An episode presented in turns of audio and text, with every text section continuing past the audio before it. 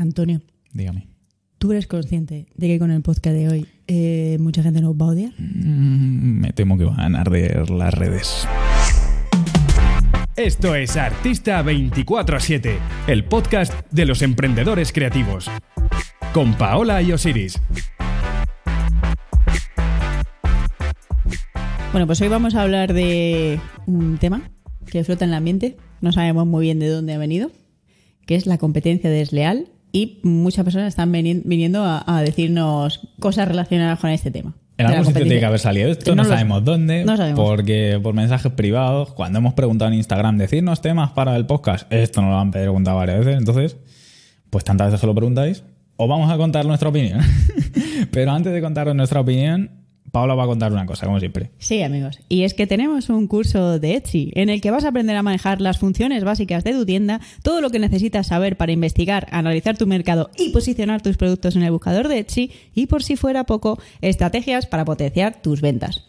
Y además de ese curso tan majo que tenemos, también puedes hacer consultorías. ¿Qué, qué es eso de las consultorías? Pues que puedes trabajar con nosotros cara a cara, contarnos de qué va tu negocio, dónde están esos problemas, ay, ah, que no avanzó. Nosotros ponemos toda nuestra experiencia a tu servicio, te damos ideas y sales de ahí volando. Como siempre, tanto el curso como las consultorías, todo en las notas del podcast, en las notas del vídeo, ahí podéis cotillear. Dicho esto, a lo gordo. Venga, a ver. Intrusismo y competencia desleal mmm, son dos términos que últimamente se están utilizando un poco así a la ligera, a ¿vale? Sin, sin tampoco entender muy bien lo que significan, ¿vale? Entonces, ahora os vamos a explicar lo que significan, pero antes de esto vamos a hacer un disclaimer, lo que siempre os decimos. Vamos a hablar de temas legales. Nosotros no somos abogados, ¿vale? No busquéis asesoramiento en este podcast, porque no. Vamos a hablar eh, de lo que nosotros hemos buscado, es decir, de lo que son las definiciones de intrusismo y competencia desleal, y lo que nos vamos a, vamos a hacer es dar nuestra opinión, pero nada más. Si tenéis que... Eh, problemas legales, problemas legales bueno. o queréis saber realmente cosas a ciencia cierta, por favor, abogados y expertos. Nosotros Eso no. es. ¿Y por qué vamos a hacer primero la definición de los temas legales? ¿De qué es exactamente intrusismo? Porque como la gente lo usa como comodín para cualquier cosa, pues hemos dicho nosotros, a lo mejor nosotros tampoco lo tenemos muy claro. Vamos a, a, a investigar para nosotros y para que la gente lo tenga claro. Entonces, esto es lo que dice la ley sobre estos dos términos. Competencia desleal e intrusismo. Vamos primero con la competencia desleal. En resumen, ¿eh? No, tampoco no, vamos a contar aquí... Vale. En los temas legales unos tacos. Algunos puntos sobre esto. El primero, muy obvio. Tirar los precios a lo bestia. Pero hasta perder dinero con las ventas para quedarse con el mercado. Exactamente. Es lo que hizo Amazon con el Kindle, ¿vale? Que es tirar el precio del producto para luego... Bueno, para tener unas ventas... increíbles, y luego además es un producto que le va a traer clientes recurrentes porque los libros hay que comprarlos igual. Eso es. Segundo punto. Prácticas engañosas. Caso de las estafas piramidales. Exacto. Tercero, tener la intención con tu producto de confundir, es decir, parecerte a otro producto mucho para llevar a confusión, pero con la intención de llevar a confusión. Eso es. Que ojo, esto no es lo mismo que el plagio. No, no sé. Esto es tener la intención de hacer un producto que confunda al consumidor, ¿vale? Y que el consumidor Por crea... Por el empaquetado, eso es, el aspecto del eso producto es, y demás. Que, que crea que está comprando. De hecho, esto ha pasado, ¿vale? Esto pasa mucho, por ejemplo, en los supermercados. Muy que habitual. Te ponen un producto al lado y te vas a casa y dices, anda, si no he cogido el que si yo me quería. El que... Y luego, por último, denigrar a la competencia. Eh, hablar mal de ellos eh, sin base, decir que sus productos son tal... Aparte de estos puntitos, hay más, ¿vale? Pero yo creo que ya no hemos creído conveniente tampoco extendernos aquí más en esto. No, porque estos son los más básicos. Y porque los otros puntos que son más complejos, a la gente que nos escucha aquí de los temas que hablamos tampoco creo que vayan a interesar tanto. Y como hemos dicho antes, si tienes más interés o tienes sospechas de que te están haciendo competencia desleal, al abogado. Dicho esto, vamos al siguiente, que es intrusismo. Las notas legales sobre este tema. ¿Qué es el intrusismo a nivel legal? Es ejercer actividades profesionales sin estar autorizado a ello. Pero para eso se tienen que dar dos condiciones. Lo primero, el requerimiento de una titulación para ejercer esa profesión. Y segundo, las profesiones tienen que estar reguladas por colegios profesionales. Es decir, alguien te tiene que exigir esa, esa titulación de alguna forma, y son esos, son los colegios profesionales. Por ejemplo, ¿cuáles son las que están reguladas? Abogados, médicos, veterinarios, arquitectos y muchas más. Algunas más, hay ingenierías por ahí, pero bueno, os buscáis los colegios. ¿Qué tienen en común todas estas profesiones? Que se ve muy claro. Todas estas profesiones lo que tienen en común es que tienen riesgos importantes o para la salud pública, para el daño físico de las personas o para el daño económico. Por tanto, el gobierno, los entes públicos creen conveniente que tengan que estar reguladas de alguna forma. ¿Por qué? Porque si un médico te mata, pues exacto, hay unas repercusiones importantes. Si un veterinario mata a tu mascota, hay repercusiones. Si un abogado eh, hace jibiri jibiri y no tiene título, pues te pueden meter en la cárcel. Por lo tanto, esas profesiones es importante que estén reguladas. Dicho esto. Eso es la parte legal. Ahora, como hemos dicho que estas palabras se usan como, como comodines, ahora ya sabemos de dónde partimos. Ahora ya sabemos qué es realmente tanto la competencia leal como el intrusismo. Y ahora, como lo sabemos, nos vamos a olvidar de estos temas legales tan farragosos y tan aburridos y en los que no queremos entrar nunca. Y vamos a empezar ahora con nuestra opinión. Eso es, nuestra opinión basada en los comentarios que nos llegan, ¿vale? Porque hay una cosa muy común que es la práctica de reventar los precios, ¿vale? Que, que se queja la gente. Es que, es que el vecino está reventando los precios, ¿vale? Entonces me está vendiendo mucho más barato que yo. Pero bueno, hablaremos de ello, ¿vale? Vale. Es que la práctica está de reventar precios. En mi opinión, solo, solo la pueden hacer las empresas grandes. Tu opinión y es la de que yo no puedo vender champas a un euro, ¿sabes? ¿Por qué? Porque las empresas grandes, antes poníamos el ejemplo de Amazon, o sea, fijaos de qué tamaño de empresas estamos hablando. Las empresas grandes se pueden permitir palmar dinero con cada venta eh, y no, no irse a la quiebra. Tienen suficiente dinero. Digamos que ellos lo consideran una inversión, como si invirtiesen exacto, en publicidad. Lo que hacen es el egipcio. Eso, eso vale, es. Es, te lo doy por aquí y me lo llevo por allá. El caso de Amazon era muy evidente. Te vendo Kindle a precio de coste. Nadie puede competir conmigo porque eh, el Kindle, si me cuesta a mí, eh, cuando empezaban, si me cuesta a mí cien euros fabricarlo entre coste de, de mano de obra, componentes y demás, y lo vendo a cien, no gano nada, porque entre impuestos y demás estoy perdiendo pasta. Claro, lo que pasa es que los clientes que ya traigo me están comprando libros, les estoy enganchando en mi ecosistema, les estoy vendiendo suscripciones a no sé qué, ¿vale? Eso lo puede hacer Amazon. Claro. Es que las empresas grandes son las únicas que pueden permitirse, pues eso, palmar dinero. Una, una persona que al final tú eres un autónomo. Que yo no puedo permitirme hacer eso, ¿me entiendes? Yo no puedo, yo no puedo decir sí, te lo voy a vender al precio justo, vamos, ni cómo, ¿sabes? No, no, es imposible porque mi nivel de ventas no es el mismo. Es ¿vale? que bajar los precios a lo bestia. En, un, en, en el público que nos está escuchando, ¿vale? En el público, en, en el nuestro, creativos, artistas pequeños, artesanos. N- no es sostenible bajar los precios. ¿Por qué? Porque cuando bajan tanto los precios, ¿por qué es? Vale, es que eh, aquí puede pasar dos cosas. Gente que no sabe ni lo que está haciendo, ¿vale? Que dicen, ah, pues voy a vender yo más baratito que este y así tal. Ya bueno, pero es que eso es echarte mierda encima. Porque al final, si estás haciendo un mismo producto en el que tarda lo mismo, pues mira, el vecino lo está vendiendo a treinta y es que encima está ganando más que tú. Y luego la otra opción es que la gente es una cutre, ¿vale? Es decir, la gente que vende barato le da igual. Es decir, no pienses que es que el que te está, el que está vendiendo un print a dos euros y tú a cinco te está haciendo la competencia de leal o quiere competir. No, es que le da igual. O sea, es que ha hecho un print y quiere ganarse unos euritos para, para tener para unas cañas el fin de semana, ¿vale? Normalmente cuando tú empiezas así y, y solo tiras a lo barato sin más, ¿vale? Simplemente para, para ganarte, pues eso, unos cuantos euros, normalmente no sueles tener una visión de futuro con tu negocio. ¿Vale? Quieres eso, ganar un dinerito extra. Y es que el noventa y nueve por ciento de la gente que hace esto, además, eh, no opera legalmente, pues, o claro, sorpresa. Por lo tanto, eh, nunca va a poder llegar a nada serio, porque en el momento que se haga legal y le empiezan a crujir impuestos, no puede mantener los precios, ¿vale? Y si lo hace, obviamente es por eso, porque no tiene que mantener pues impuestos, no tiene que mantener estas trabas legales que nos ponen a todos, ¿no? Cuando ya nos metemos en el mundo legal. Por lo tanto, ¿qué pasa? Que esa gente no te está haciendo... La competencia leal no, es que no es competencia tuya, es que en no primer lugar. Es que no es leal, es que no es tu competencia. Vale. ¿Por qué? Porque reventar precios, tirarlos, o sea, es, la realidad es que hay gente que lo va a hacer. O sea, es que, es que no hay más, ¿vale? Si bajan los precios, es porque pueden.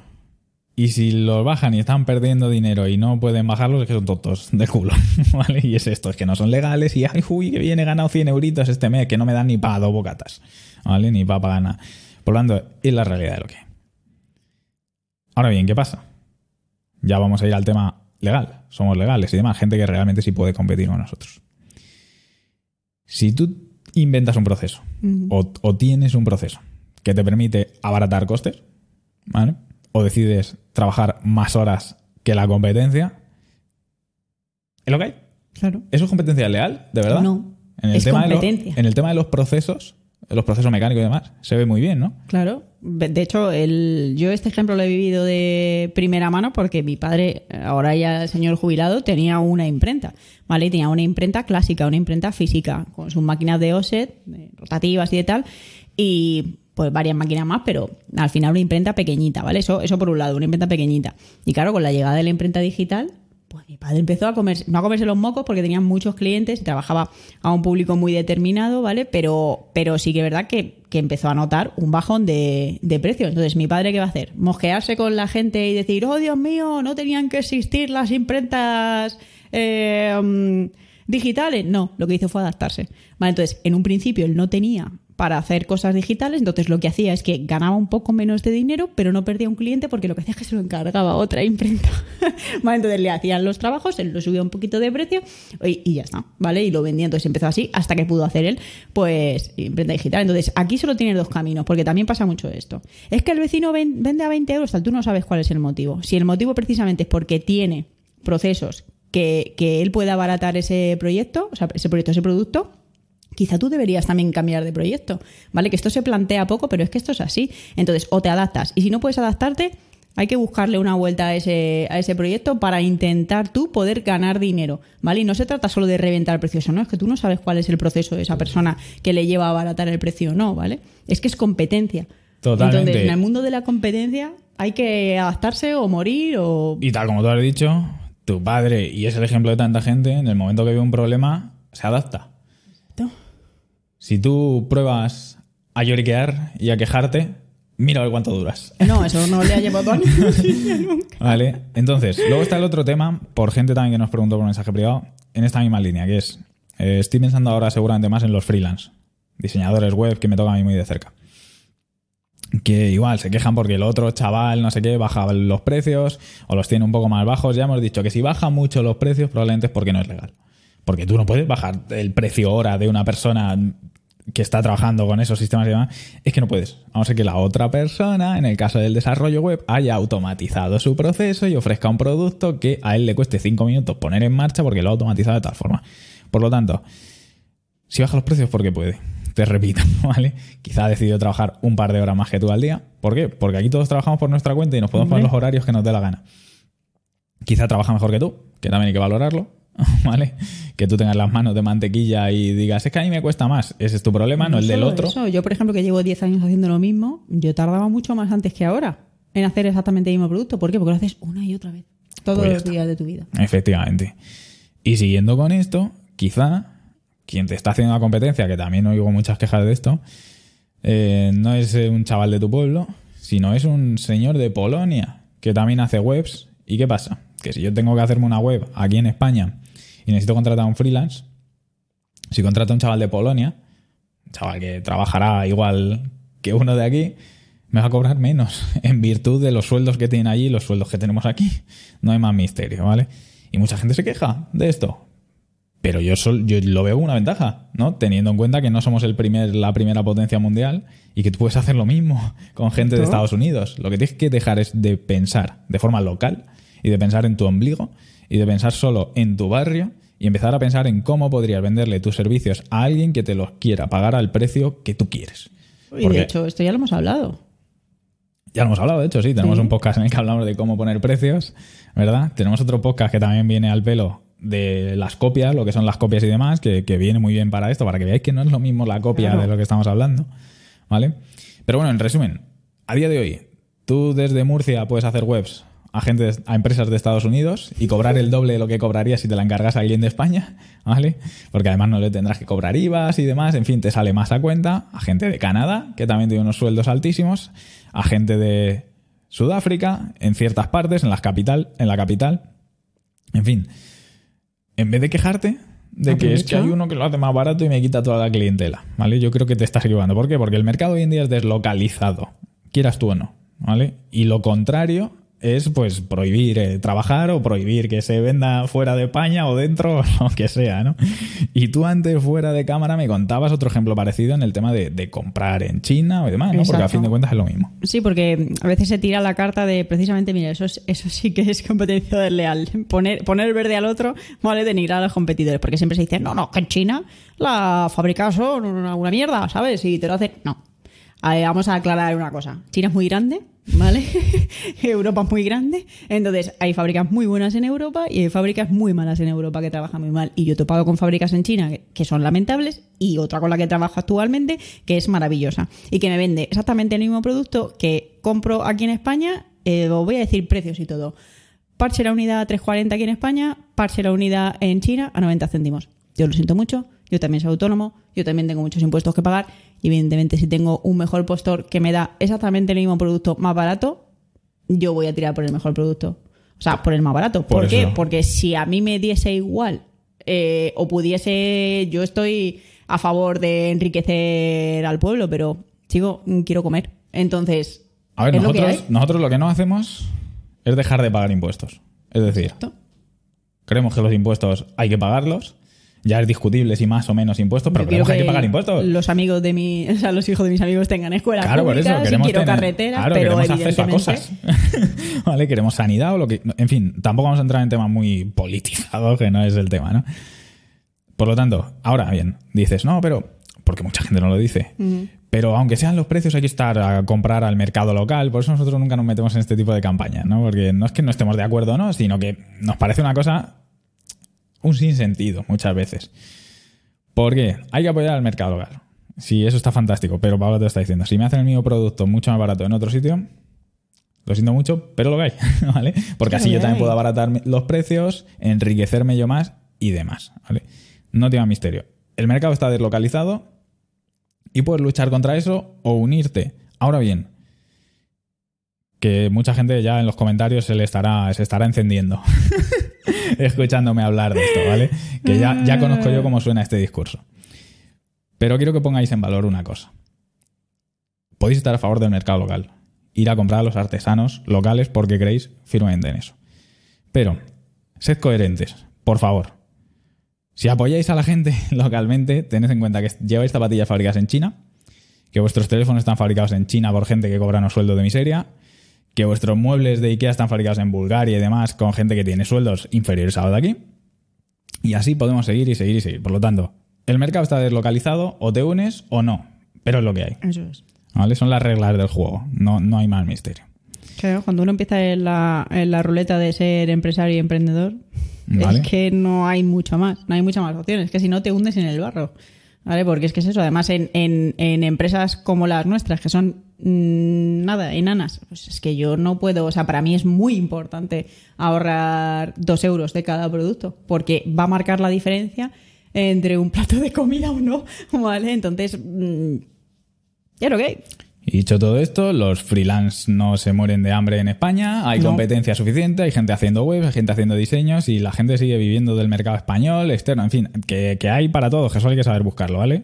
Todo esto hablando siempre de la óptica de es que me hacen competencia leal y bajan mucho los precios. Lo que queremos explicarnos desde nuestra opinión es, es el por qué pensamos que el, eso que estáis pensando vosotros que es competencia leal no lo es. Sino que eso es una cosa mucho más profunda y más amplia y hay que mirar arriba, no hay que mirar arriba. Y quiero aclarar que con las empresas que yo trabajo son legales, que también muchas veces se piensa esto, no, es que seguro que no, o sea, bueno, se, es una empresa legal, yo tengo su N I F y sus cosas, es decir, a mí me facturan, ¿vale? No son empresas legales, entonces no hay trampa ni cartón, no es que me, no es que me lo esté haciendo Johnny, sí, sí, sí. Johnny García ahí, en su casa, ¿vale? En el garaje que esté destilando cerveza, ¿no? ¿Vale? No, no es eso. Pero bueno, dicho esto ya de precios, ahora vamos con otra cosa, ¿no? Sí. Esta palabra se usa para describir otra cosa. ¿Qué, ¿Cuál es? es? Que es eh, eh, cuando tienes un producto similar, ¿vale? Similar, la gente dice que es competencia desleal. No, amigos. Voy a poner mi ejemplo y voy a poner varios. Eh, hay mucha gente que viene y me dice, es que he visto a fulanito que hace muñecos de peluche con cara de arcillas. ¿Te está copiando? No, no me está copiando. ¿Vale? Es decir, yo no tengo la exclusividad en materiales. Lo que tengo es la exclusividad de un diseño. Entonces, si esa persona viene a hacer exactamente el mismo diseño que yo o está intentando confundir con su diseño a la gente, sería competencia desleal o copia o plagio o lo que sea. Pero unos mismos materiales o un mismo concepto no significa que sea competencia desleal. Y, por ejemplo, tenemos el caso de Monster High y Ever After High, ¿vale? Que son dos muñecas que salieron allá por los dos mil, no sé el año, no recuerdo el año. Entonces son competencia, pero no son competencia desleal. Tienen una misma temática, ¿vale? Y apuntan a un mismo público. Son una serie de muñecas que, bueno, que están... que mmm, hacen... referencia a referencia monstruos clásicos. A los monstruos clásicos y tal, que si son las hijas, que no sé qué, unas son las hijas, las otras son no sé qué, no sé la que no exactamente. Entonces compiten, pero no son competencia desleal, ¿vale? Y ponemos otros casos. Tienes a Coca-Cola con Pepsi, tienes a Nike con Adidas, tienes cualquier tipo de mercado grande, siempre intentan competir entre ellos, pero eso no significa que se estén pisando. Es que es el mundo, ¿vale? Claro. Del... Es que subirse al carro de lo popular... es ley de vida, no es competencia desleal. Exacto. Es, es lo que harías tú si vieses que hay un negocio en el que hay dinero y ves que se han metido tres empresas. Dirías, ¿puedo ser yo la cuarta y ganar dinero ahí? Sí, pues ya está, es que el mercado funciona así. Claro. O eres rápido y ejecutas tú mejor que los demás y haces un producto guay con un marketing distinto que vaya a ese público y te lo quedas. O te dan por saco.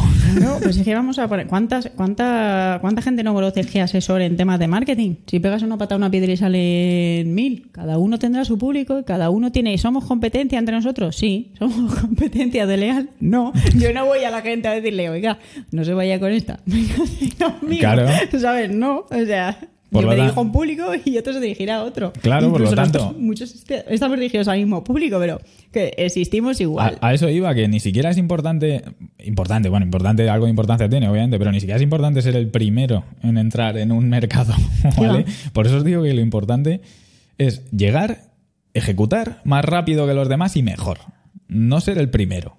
¿Por qué? Porque Coca-Cola es popular, pero la Pepsi la ve mucha gente. Pepsi llegó después y lo hizo, pues, pues bien hecho está, sí, es que no hay más. Había gente haciendo este tipo de negocio que tenemos nosotros antes, sí, hemos llegado nosotros y nos...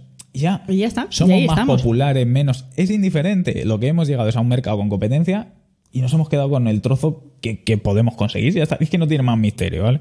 Por lo tanto, en vez de, vuelvo a lo anterior, en vez de llorar porque hay competencia... Acepta que es como funciona el mundo. Claro. Vale. Acepta, cambia, dar una vueltita a tu, a tu producto, a tu servicio y, y además, mira a ver cómo puedes mejorar. Además, si es que así funciona. Ahondo más todavía el porqué de esto. Porque con la Coca-Cola se ve muy bien. Coca-Cola, Pepsi. Luego tendremos que poner podcast patrocinado o algo, ¿no? Por favor, por favor, si me están oyendo los señores si de Coca-Cola. Se, eh, José Antonio Coca-Cola, que nos mande aquí no, un patrocinio. Coca-Cola gratis o que sea o algo. ¿Qué pasa con esto? Hace muchos años Coca-Cola, Pepsi eran marcas grandes, no tenían mucha más competencia más allá. ¿Por qué? Porque hacer eso resultaba caro. ¿Qué pasa? Que hoy en día no. Los procesos se han abaratado, eh, la maquinaria es accesible, hay empresas que subcontratan ese tipo de servicios. Hoy en día todas las marcas blancas tienen refrescos ¡Hombre! De cola, en los supermercados todos las hemos visto por todas partes. Hay otras marcas que tienen su propio refresco de cola. La maquinaria es barata, es accesible, los servicios... En el campo que nos ocupa a nosotros también, todo es mucho más barato, todos tenemos acceso a internet en casa, la mitad del contenido al que podemos acceder es gratuito si buscamos, ¿vale? O sea que todos podemos, todos podemos comprarnos acceder. Un micro. Por lo tanto, nadie tiene la exclusividad de hacer nada, por lo menos si trabajas por tu cuenta. Si trabajas por tu cuenta. Y de hecho esto nos lleva al punto siguiente, ¿vale? Que es que, que tengas una carrera o que lleves quince años haciendo lo mismo... no te da derecho a nada. Y me y explico esto, ¿vale? Porque sé que esto es doloroso. Claro, tú llevas diez años formándote. Eh, tienes, pues eso, quince, veinte años en no sé qué campo. Y llega otro chaval que pues tiene acceso a internet, ha aprendido todo lo que necesitaba saber y está en el mismo puesto que tú, en la empresa. Y claro, estás ahí. Es que claro, es que esto es intrusismo, es que no sé qué, es que no sé cuál. Bueno, pero en la empresa, va, vamos a de- decir en el tema al que nos dedicamos nosotros. La empresa es sí, otra bueno, cosa. Da igual. Si, si es eh, freelance, pero mejor me lo pones. Eso, porque freelance. Además, eh, pues eso, tú estás en tu casa, yo estoy en la mía, yo tengo estos conocimientos, si el cliente me quiere pagar, lícito es. ¿Vale? Efectivamente. O incluso eso, si una empresa me quiere contratar como freelance, que esto sucede también, si a ti lo único que te van a pedir es presentar el trabajo. Si tú eres capaz de presentar el trabajo, ¿vale? Esto sobre todo se ve mucho en América, porque en América se, se, se paga mucho por la valía de la persona. Entonces, si tú vas a entregar el trabajo que te están pidiendo y lo has hecho bien, el señor que te está contratando o la persona que te está comprando que no te va a decir, oiga, usted, ¿usted tiene la carrera de ilustrador, por ejemplo? Efectivamente.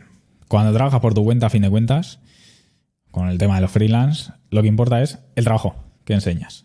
Si la gente entra a contratarte porque haces diseño web y ve los diseños que has hecho hasta entonces y dice, qué guapos los diseños, lo último que se le va a pasar a esa persona por la cabeza es, oye, ¿usted tiene carrera? No. ¿Qué pasa? Que yo no estoy en contra de aprender. No, no, no, ojalá o... Ni de tener carreras, ¿no? Pero asume que tener una carrera no te garantiza nada. Y menos hoy día. Hoy en por día, eso, por trabajando eso por tu del, cuenta. Lo de, lo de en un mismo puesto, porque quiere decir, tú puedes trabajar de ilustrador habiendo estudiado X y un, y un chaval puede hacer lo mismo. Porque hoy día está pues eso. Y además teniendo en cuenta que dos ilustradores, uno con carrera y otro no, el que tiene carrera puede ser más malo que un dolor también. ¿Vale? Claro, es que no que tiene, no tiene es nada que, que tener ver. Un estudio, eh, se conocen, o sea, vamos a ver, si es que esto eh, es otra caballo y rey, conocerás a un montón de personas que tienen una carrera y pues luego no saben hacerla o con un canuto, y al revés pues también sucede, y luego encuentras personas que se han hecho una carrera porque necesitaban validarse a ellos mismos, pero es que ya lo sabían de antes, o personas que han aprendido una carrera y luego se han vuelto buenísimos, es decir, que hay de todo.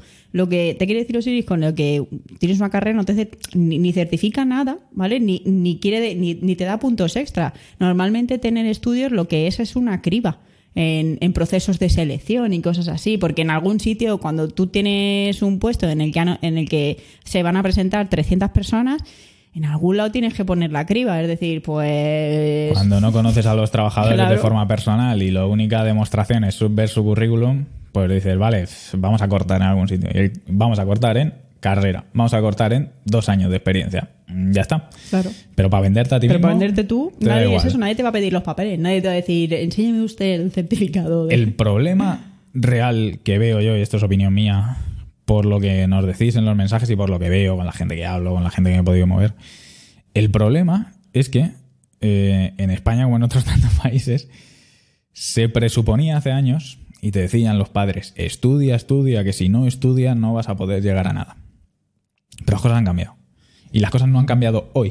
Las cosas cambiaron hace muchos años, ¿vale? Y hoy lo que se están viendo son los efectos de las cosas que cambiaron, ¿vale? El tema es que estás jodido porque te prometieron que con una carrera ibas a llegar a algún sitio y te engañaron. Es la realidad. Te engañaron. Mucha gente que tiene carrera está de camarero en Inglaterra. Es que es indiferente la carrera, sobre todo si quieres ser freelance. ¿Por qué? Porque hay oficios hoy que no existían hace cinco años, ni hace tres, probablemente, para los que no existe carrera. Efectivamente. Hay chavales, se ve muy claro, en YouTube, que están haciendo vídeos y lo único que tienen es una cámara y ganas de hacer mierda y lo hacen. Y lo mismo están haciendo... Eh, carrera enseñando a gente a jugar a un videojuego, o sea, cosas que no se Loco. le ocurrirían a nadie, ¿vale? Y entonces, el problema es que cuando hemos invertido mucho tiempo en algo y hemos, nos hemos encariñado de eso, hemos hecho una carrera, tenemos esa experiencia, cuando vienen chavales jóvenes y nos quitan el trabajo, eso es intrusismo. No, eso es intrusismo, eso es la realidad y nos tenemos que joder. Y yo no lo digo desde mi altar aquí porque a mí no me hace competencia a nadie. No, no, yo me, no, tengo, no, es que, me tengo que joder igual que vosotros. Perdona, es que a nosotros nos ha pasado con otro negocio que teníamos. Vino una persona que lo hizo mejor que nosotros y nos comió el culo, ¿vale? Y nosotros dijimos adiós. Entonces, ¿y qué hacemos? ¿Lloramos? ¿Qué hace? Pues no, me monto otra cosa. Pues ya está. Puedes luchar o puedes decir, ah, que se lo quede él. ¿Por qué? Porque esa persona veo claramente que tiene más tiempo que yo y que está invirtiendo más tiempo y yo no puedo gestionarlo, entonces me pasa por la pues derecha. En ese, en ese momento, eh, bueno, lo comentaba, da igual. Eh, en ese momento lo que no, no teníamos era, nosotros no teníamos dinero para invertir. Entonces esas personas tenían exactamente el mismo modelo de negocio que nosotros, empezaron a meter eh, dinero en publicidad y tal, nosotros nos jodimos los mocos. Vale, entonces... Adaptarse o morir, cambiar, o sea, no tienen muchas más opciones en realidad. El resumen de todo esto, de todas las frases, va a ser siempre es lo que hay.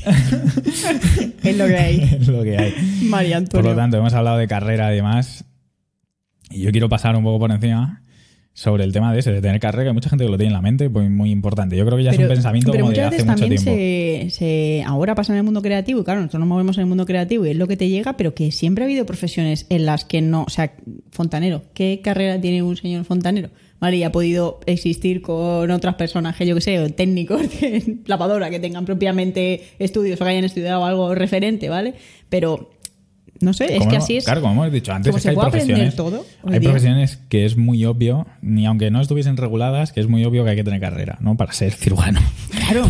Es obvio. Hombre, pues para ser abogado, ¿eh? Que me voy a presentar yo Pero... contigo en un juicio y voy a empezar a un juicio. Ahí tiene, mira, eh. Hola, amigo. Tendré que saber de leyes, ¿no? Es decir, claro. Y tendré que tener una titulación. Pero, pero ¿y escritor? ¿Qué carrera necesita un escritor para escribir? Pues poner una línea delante de otra, la carrera que necesita. ¿Qué carrera necesita un ilustrador?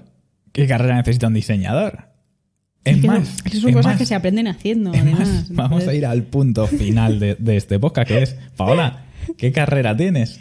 Eh, sanidad. ¿Qué tal? Entonces, Paola, no tiene estudios de nada relativo al arte. No. Por lo tanto, eh, si vende arte, eh, eh, es, ¿es una intrusa en el mercado o, o qué? Vale. Es que la mayoría, por ejemplo, pintores clásicos, eh, no, no la mayoría, muchos de ellos no han podido tampoco asistir a clases y han aprendido, pues como he aprendido, por ejemplo, yo, pues gracias a, a compañeros, gracias a leer mucho, gracias a YouTube, gracias a, a hacer cursos, ¿vale? Porque además tú no sabes, porque muchas veces también tú no sabes la situación de cada persona. Tú no sabes por qué tiene carrera o por qué no deja de tener carrera, ¿vale? Puede haber gente que no ha podido estudiar, puede haber gente que no le dé la gana. Pero tú nunca lo sabes, entonces tú no eres quien va a juzgar nada, ¿vale? Eso partiendo de esa base, ¿vale? Y luego es eso, en, en, en carreras, vamos a decir, eh, como esta artística, que al final es práctica, práctica, aprender, práctica, práctica. ¿Un título te sirve? Pues, pues un poco, pues eso, cuando quieres realmente buscar trabajo, cuando necesitas un tipo de acreditación para algo, pero si tú vas a tu bola... Y en el, tu caso, en el que el producto final es altamente subjetivo. Por eso. Que nadie lo puede valorar a nivel técnico para comprarlo, quiero decir. Claro, si estuviese vendiendo muebles, en el que no voy a vender muebles cojos, tendré que aprender teorías para hacer muebles. Pero da igual, pero y si lo vendes igual, cojo, pues no te también, lo comprarán. Es que, es que ¿qué vas efectivamente a hacer? Y, y quiero poner mi ejemplo, ¿no? Me lo pregunto yo mismo, Osiris. Osiris, ¿tú eh, qué tal? ¿Qué estudios tienes relacionados con el marketing? Ninguno. Yo no tengo ninguna carrera. Yo, bueno, yo los estudios que tengo son de informática, programación, desarrollo web, ¿vale? Los estudios, digo, reglados. Reglados. Yo no he hecho carrera, yo he hecho un módulo. ¿Por qué? Pues porque sí, porque ya, o sea, es que no tiene más misterio. Entonces, yo debería estar haciendo webs y se acabó, ¿no? O, o arreglando ordenadores y se acabó. ¿Por qué? Si yo os puedo enseñar algo valioso y vosotros podéis absorberlo y decidís que yo... soy perfecto para vosotros y vosotros sois perfecto para mí y me pagáis por mis servicios, ¿qué más hace falta? No, entiendo yo. Paola es artista y también es asesora. Eso es una transacción privada. En fin, es que no, no, no entendemos. Por lo tanto, aquí lo vamos a dejar, que ya es que, que nos estamos calentando, ¿no? No, no, pero bueno, que es un tema en el que veo, personalmente, muchas lamentaciones mm. más que reacciones, más que hacer cosas. El preguntarte realmente el por qué suceden esas cosas y, y en vez de quedarte en tu casa cruzada y diciendo es que yo he hecho una carrera y me están jodiendo vivo. Que hay que quejarse menos y hacer más. Efectivamente, y con esa frase vamos a ir, fíjate tú. Vale. Bueno, si habéis llegado hasta aquí, dejadnos en los comentarios a ver si estáis de acuerdo con esa frase que os ha dicho Paola, ¿vale? Que yo creo que muchos vais a estar de acuerdo y otros, por supuesto, estáis en contra de lo que se estaba diciendo, dejadlo también en los comentarios, que de buen rollo podemos hablar todos, que ni queremos llevar la razón ni eso. Probablemente la llevaremos muchas veces, no, porque es que esto esta, sí que es un tema un poco vamos ya... a, no, pero vamos a hablar, vamos a hablar claro, porque hay gente que yo mi intención no es cambiar tu opinión, esta es mi opinión, ¿vale? Y, la, y tú tendrás otra. Si coincidimos, pues genial, todo. Que no coincidimos, eso pues es. Nada. Aquí la ¿sabes intención, yo qué quieres que haga? La intención, lo, la única que es, es que como queréis saber lo que pensamos, os lo contamos sin tapujos. Exacto. Vale. Así que nada, majos, compartid, que es gratis. Decidnos guapos, ¿eh? Que nos gusta mucho. Compártelo en YouTube, compártelo en Instagram, compártelo en Twitter, compártelo en todas partes, en LinkedIn. Donde quieras. En Fotolog. Donde quieras. Donde haga falta. Donde te dé a ti la gana. Que nos ayudáis mucho, hombre, y encima gratis, no seáis ratas. Y que me he puesto pedazo. Para ti, tú que me ves. Para ti, querido joven. Y hemos puesto una mesa redondita. Hemos puesto una mesa redonda, te he puesto aquí un muñeco que te está diciendo hola. Venga, que nos has enrollado más leche. Venga, hasta luego, que nos queda otro Adiós. Que grabar. Adiós.